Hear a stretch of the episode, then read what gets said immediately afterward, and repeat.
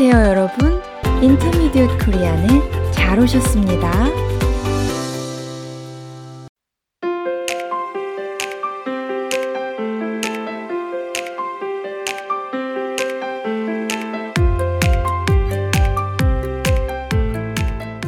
여러분, 안녕하세요. 사뿐사뿐 민쌤입니다. 안녕하세요. 반짝반짝 권쌤입니다. 권 선생님, 날이 많이 포근하지요? 네, 봄이 한창이어서 마음이 설레기까지 해요. 그렇죠? 저는 지난 주말에 1시간 정도 호수 주변을 걸었어요. 권 선생님은 뭐 하셨어요? 아, 저는 아이가 감기 기운이 있어서 집에서 돌밥하느라 힘들었어요. 돌밥이라고요? 그게 뭐예요? 외국에 오래 살고 계시니 민 선생님도 모르는 말이 있군요. 돌밥이라고 해서 순간적으로 돌로 밥을 만들었나 싶어 깜짝 놀랐어요. 돌밥은 돌아서면 또 밥이라는 의미예요. 아, 집에서 삼시세끼 밥을 해야 하는 주부들의 힘겨움을 표현한 말이군요. 정확해요.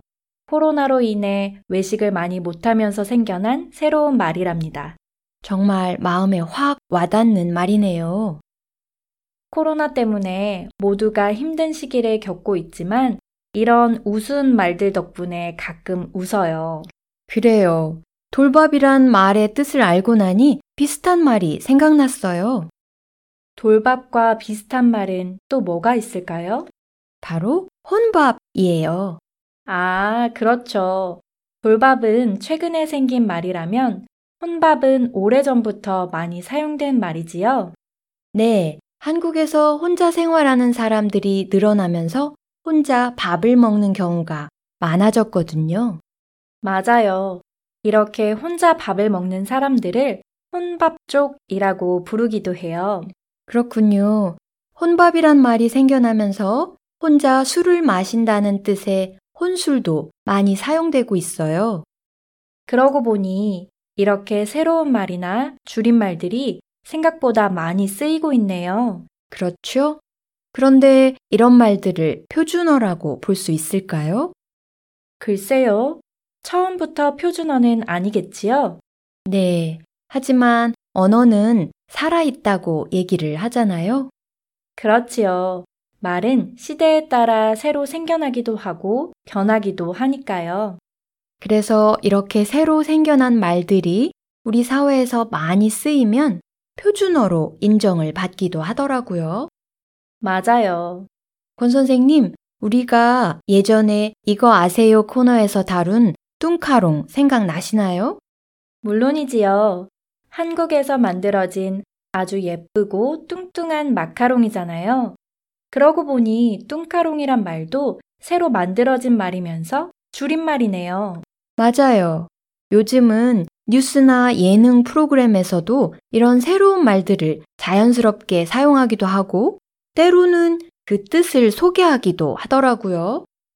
그럼 이렇게 많이 쓰이는 또 다른 말들이 뭐가 있을까요? 실제로 얼마 전 제가 본 뉴스에서는 기자가 돈줄을 내다 라는 표현을 설명해 주었어요. 돈줄을 내다. 돈으로 혼줄을 낸다는 말을 줄인 건가요? 오, 역시 젊은 분이라서 센스가 있으시네요. 아유, 고맙습니다. 그런데 혼줄을 낸다고 하면 야단을 친다는 뜻이잖아요. 그렇죠. 그럼 돈으로 야단을 치는 건가요? 네, 맞아요. 어떻게 돈으로 야단을 치지요? 저는 아직도 이해가 안 되네요. 우리가 심하게 야단을 맞고 나면 느낌이 어떻지요? 놀라고 당황스럽고 정신이 없지요. 그렇죠. 그런데 야단 대신 돈을 그렇게 많이 쏟아부어 준다면 어떨까요? 비슷하긴 하지만 기분 좋게 놀라고 당황스러울 것 같은데요. 맞아요. 얼마 전에 뉴스에서 들은 얘기를 해드릴게요.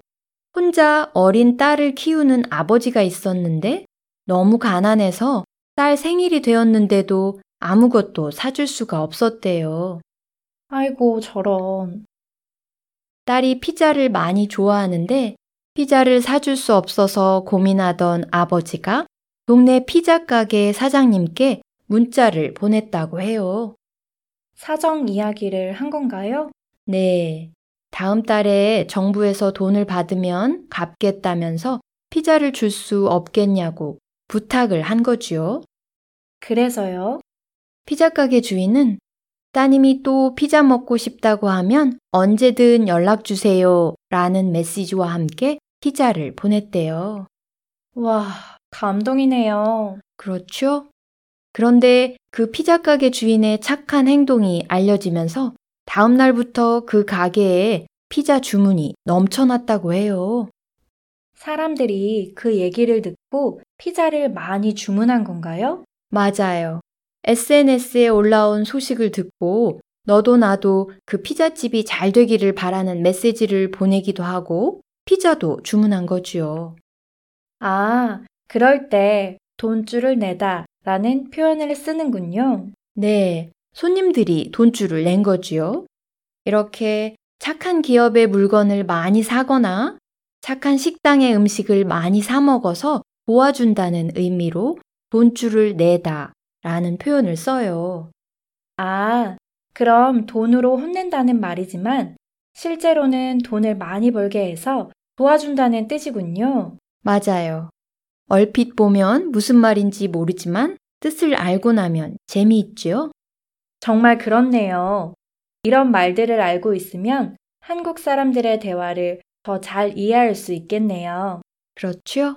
이런 말들을 다 알아야 하는 것은 아니지만 몇 개 알아두면 좀 더 재미있는 대화를 할 수 있겠죠? 정말 좋은 꿀팁이네요. 어, 권 선생님, 방금 꿀팁이란 말을 사용하셨어요.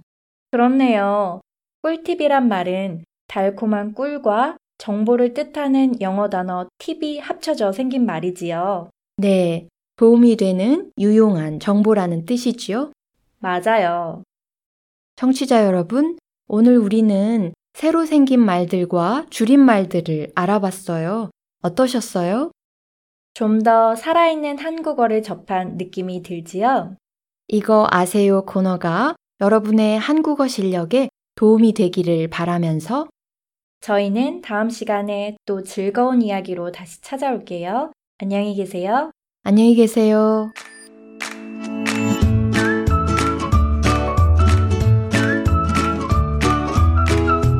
아, 여러분, 우리 팟캐스트에서는 대본을 제공하고 있어요. 필요하시면 대본 링크를 눌러보세요.